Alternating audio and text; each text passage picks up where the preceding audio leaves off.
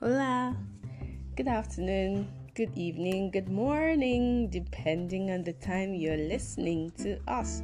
This is Every Day is a Story with Anita, and today I want to talk about a very dicey topic, something that we deal with every day, something that um, some of us don't know how to deal with, some have already mastered the act, or should I say, the art of dealing with it. I'm talking about non other um, topic or non other phenomenon than pain. Yes, pain. You heard me. Now, for me personally, it comes from the place of not knowing what to do when someone is in pain or when someone is grieving because of the pain of the loss of someone or something there. You know, I know there are times I've gone to visit people who has who have lost a lost one, a loved one rather, who has lost a loved one to the cold hands of death. And I would go and sit. I just wouldn't know what to do.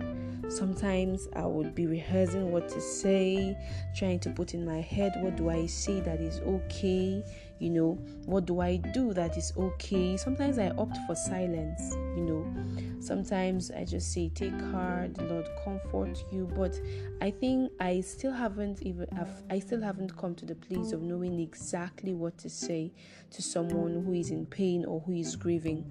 So today I'm just going to do a little bit of mishmash here and there. This is going to be a series, I believe, either two series or three.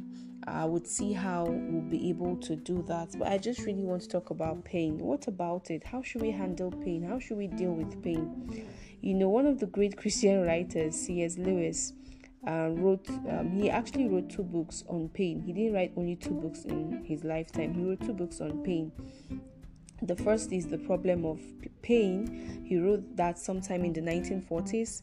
Then he also wrote um, the grief or grief observed. Right, that was when he lost his wife. Now, when he wrote on the problem of pain, he said something. We know this quote, and I'll quote. He said, We can ignore pleasure, but pain insists upon being attended to. God whispers to us in our pleasures, speaks in our conscience, but shouts in our pains. It is his megaphone to rouse a dead world.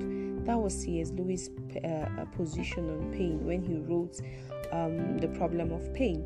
Then, when he lost his wife in the 60s, he wrote another book, and it was um, more like a memoir, you know, just chronicling the pain he went through, uh, the moments he had with his wife before she passed on and on. Then there's a popular uh, recurring quote from that book. He said, No one ever told me that grief felt so much like fear. No one ever told me that grief felt so much like fear. You know, he uh, on the one hand he didn't experience it and he was talking about it with so much boldness being theoretical about do no wrong of course. And then here after experiencing it he tells that wow no one ever told him that grief you know or pain felt so much like fear. Now how do you deal with pain? How have you been able to deal with pain? Do you ignore it? Do you wish it away? Or how do you even stay there? How are you uh, being there for people who are going through one pain or the other? Is a great question that I really um, would try to answer in this series of podcasts, but then I would also really need your input on how to answer that question. So, biologically, though, is where I'm going to start off on this matter of pain. Now, Philip Yancey also wrote a lot about pain. In his book, um, in his book, Where is God When It Hurts, Philip Yancey said, Pain is not an afterthought or God's great goof. Rather, it reveals a marvelous design that serves our bodies well. He said that pain is as essential to a normal life, it could be argued as eyesight or even good circulation. So, what he's saying there is that pain is almost as essential to a normal life as eye- eyesight would be or good circulation of blood right? I told you that i'm going to look at it biologically and it's not going to be a long podcast so i'll just put one or two, two points here and there.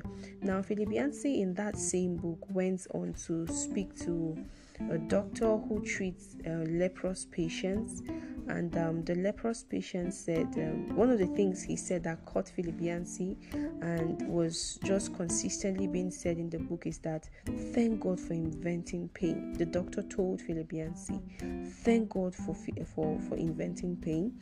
He said, I don't think he could have done a better job. It is beautiful. Now, how on earth should a doctor, medical doctor, be telling Philip Yancey that? How could he be saying that pain is beautiful? Why should he even be saying that pain is beautiful? How is pain even beautiful?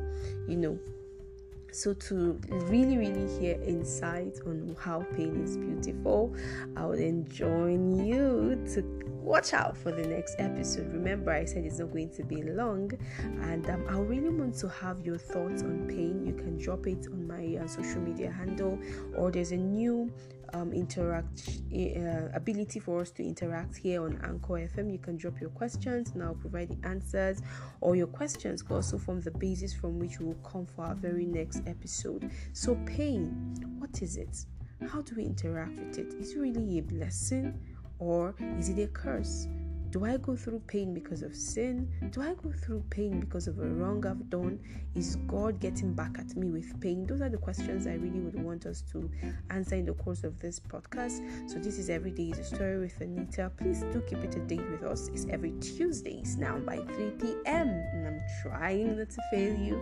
So, try as much to listen and do share the link to friends and family. Don't keep it to yourself. Share and listen. Look forward and listen and share. So, till I come your way next time, this is Every Day is a, is a Story with Anita.